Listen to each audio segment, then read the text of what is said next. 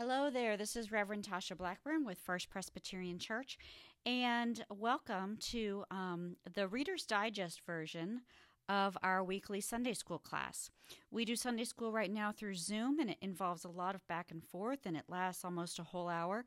And so now we're offering just the nuggets of what was taught, the kernels um, of wisdom that drip from our mouths that was taught in the last uh, week's Sunday school class. And we're going to do that in 20, 25 minutes or less. So, welcome. Glad you're here.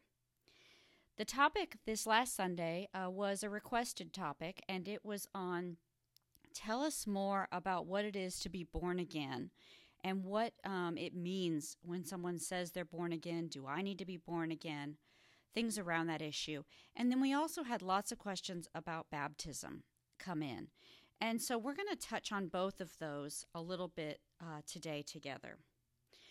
Um, I want to start with where this idea of being born again came from, and it comes to us from the Gospel of John, from one of several long conversations Jesus has with people he meets.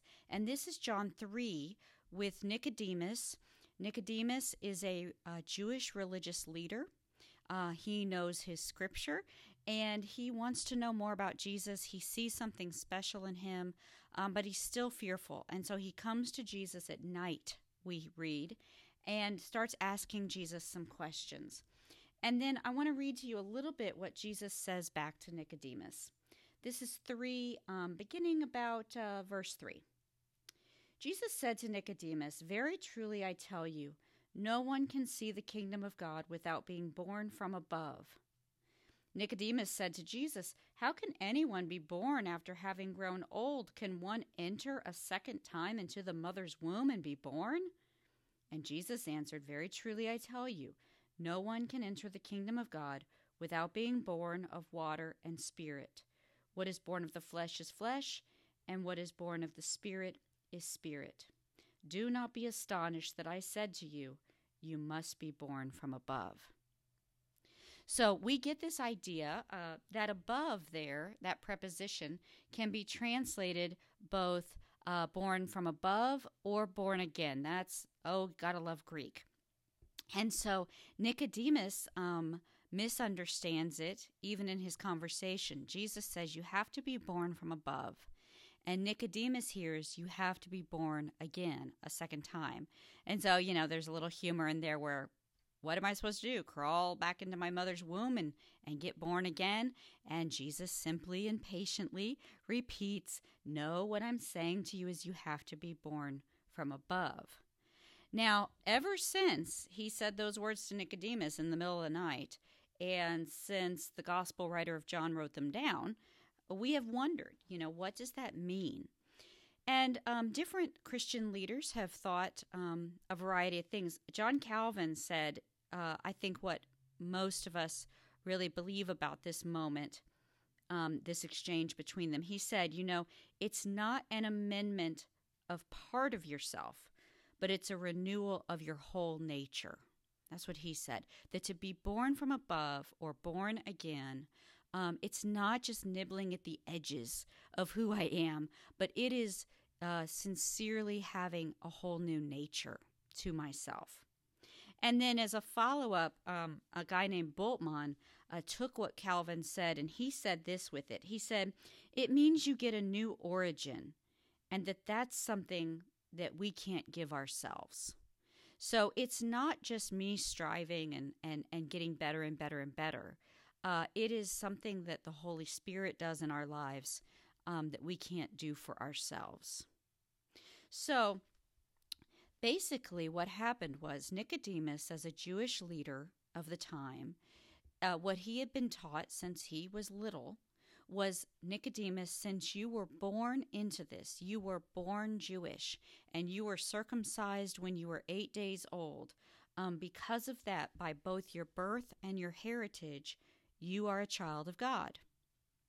And Jesus is saying here, well, Nicodemus, okay, but there is also this work of the Holy Spirit that has to happen in your life.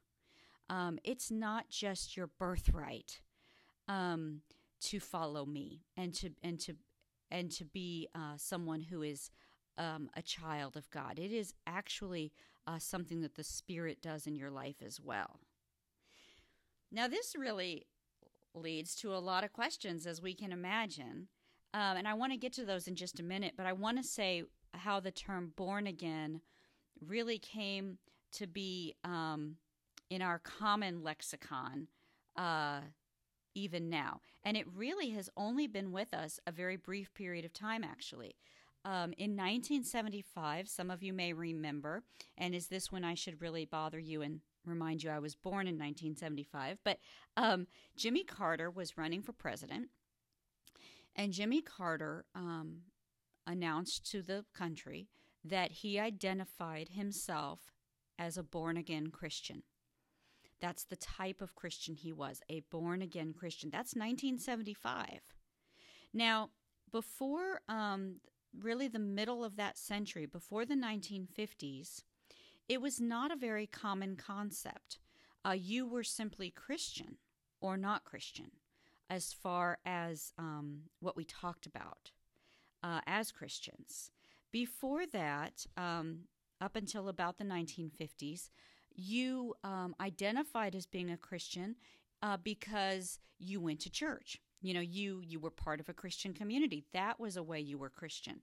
You participated in the life of the church. You um, partook, partaken, partook of the sacraments.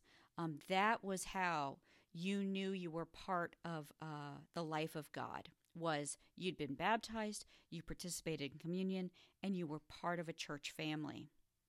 And beginning about the 1950s, um, what ended up being uh, a more sort of conservative branch, what we might term a more conservative branch of Christianity, said, well, now hold the phone.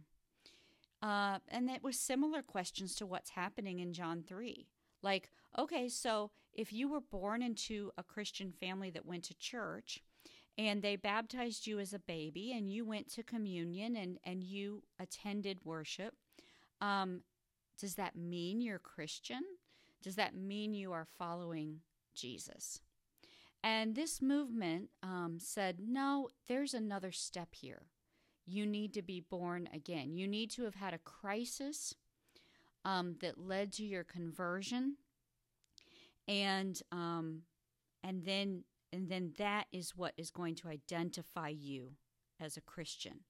Whether or not, actually, you participate in church, whether or not uh, you have sacraments, although those are important, what is especially important is this moment when the Holy Spirit worked in your life uh, and you were born a second time.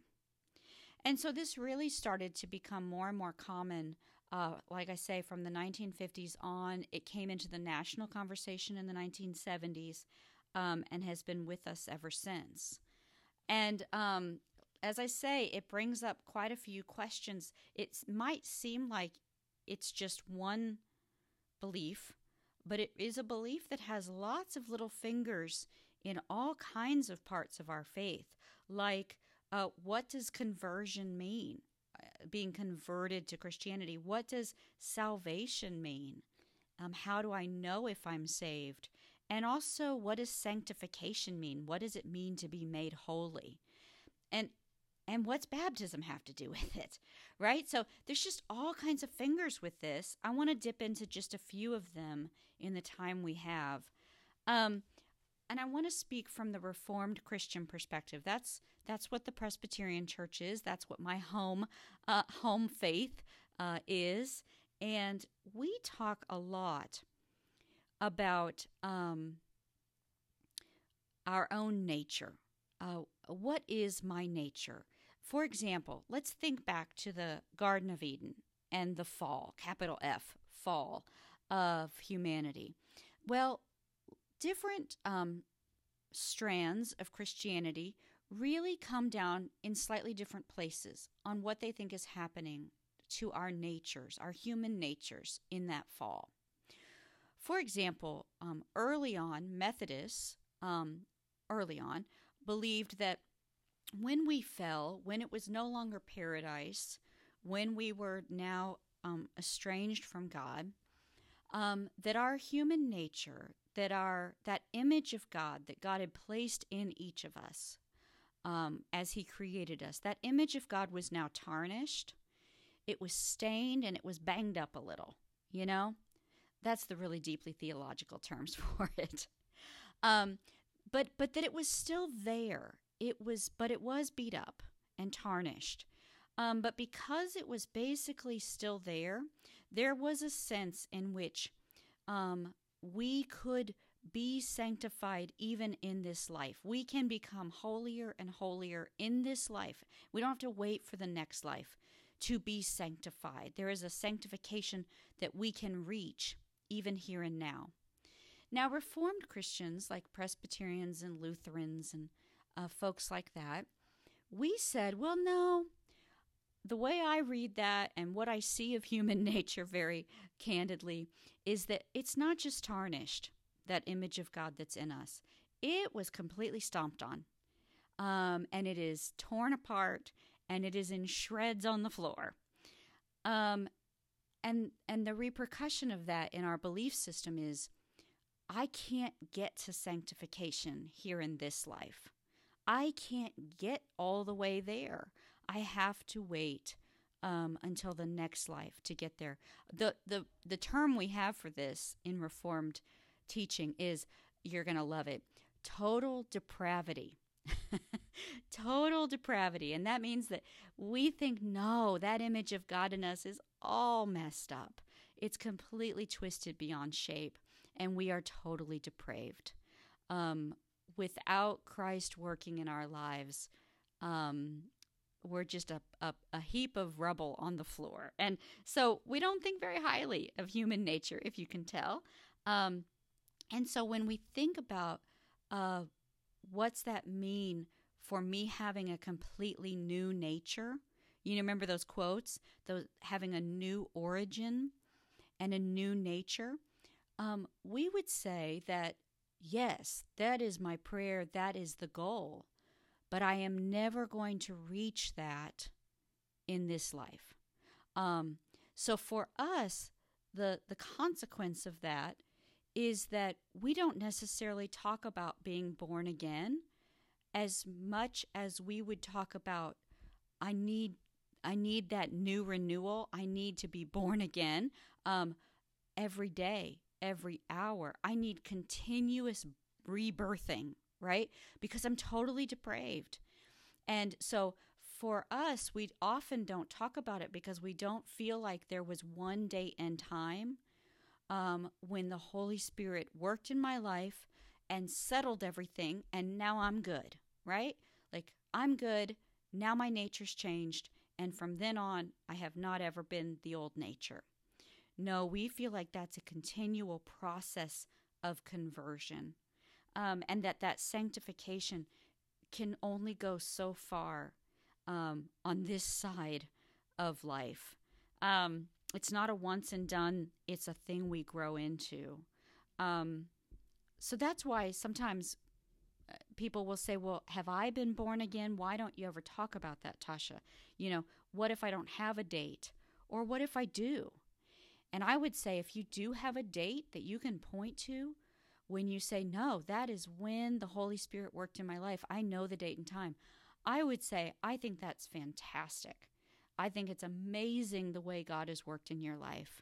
And um, I think it's wonderful that you have something to point to. If you don't have that date and time, um, I would say, take heart.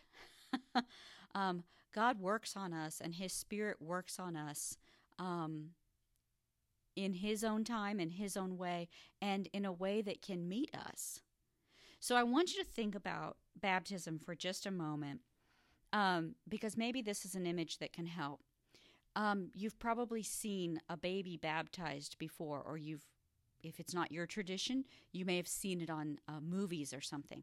And often, when a baby is baptized, they will wear these huge gowns that are way bigger uh, than that baby can fill. And I love it when they do that because that's exactly what we think of about our faith and what we think of about our baptism. That this is something I don't fit yet. It doesn't fit me yet. But our goal and our life of faith and our walk of faith is um, that we will continually be converted over and over and renewed and rebirthed over and over so that that garment fits better and better. Now, it won't fit perfectly until I meet Jesus face to face, right? And until he does his complete work. Uh, his his work is finished. Um, but we do want it to fit more and more. It's something we grow into.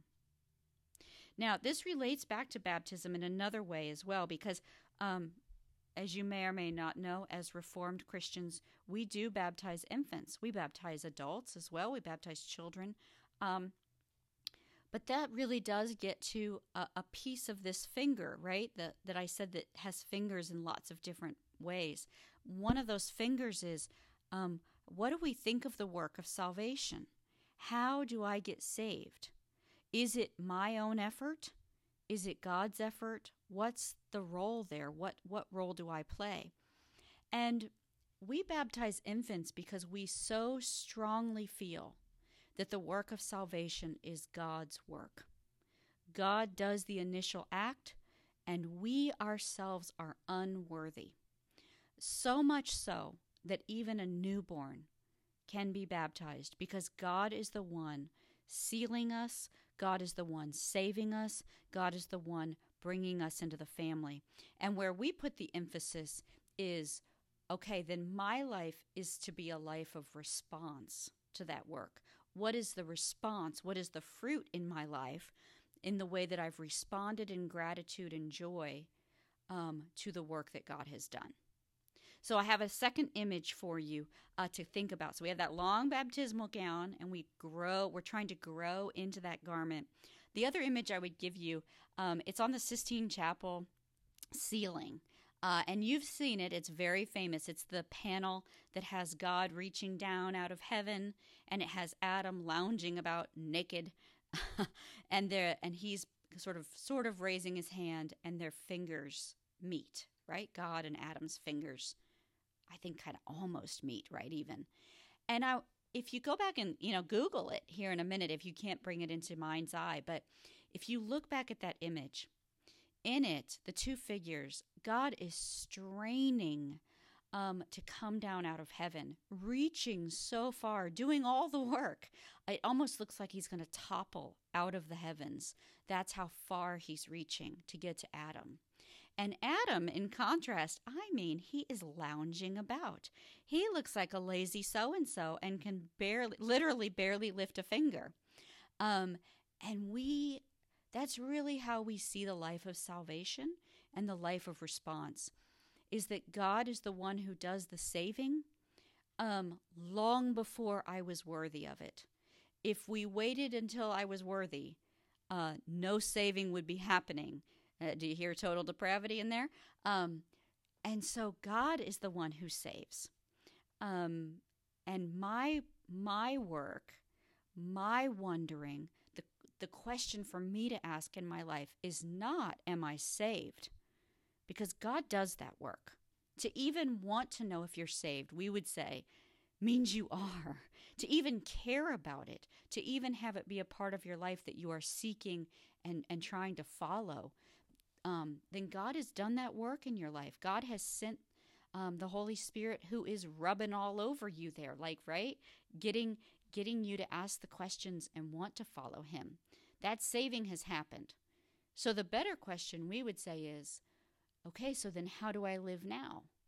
How do I live as someone who God has reached all the way to even, we would say, to fall out of heaven in Jesus Christ? God fell all the way to earth um, in his son Jesus just to get to me, just to get to each of us. Um, and so then, what is my response? Now, for some of us, again, we will have had that born again experience. We will have had that moment. Um, but even for those of us who haven't, uh, that does not mean we are not Christian. The, the, the question is is there going to be fruit in my life? Is there going to be response in my life? Um, God will do the saving. My work um, is how do I want to live uh, in response to who God is. I, I want to end you with this quote. Um, Karl Barth was a famous theologian in the 1950s, 60s um, out of Germany, a, a Reformed theologian. And he was very famous in his own time, actually, even more than most um, theologians are. But and he was interviewed once um, by some members of the press, and one of them said to him, "They said, Karl Barth, when were you saved? On what day were you saved? You know, which is has to do with our conversation today, right? Because they were basically asking, when were you born again? When did when did that happen? And it is said that Barth looked at the person and said, I was saved on 33 CE. I was saved then. And uh, as we well know, uh, that's commonly referred to as the year that Jesus died on the cross and was buried and rose from the dead and then ascended into heaven. And so, Barth, uh, boy, that's a reformed answer, let me tell you. Uh, Barth was saying in very shorthand, a shorthand, saying, um, I was saved when God did his work. I was saved when he sent Jesus Christ, his only son, into the Lord, into the world.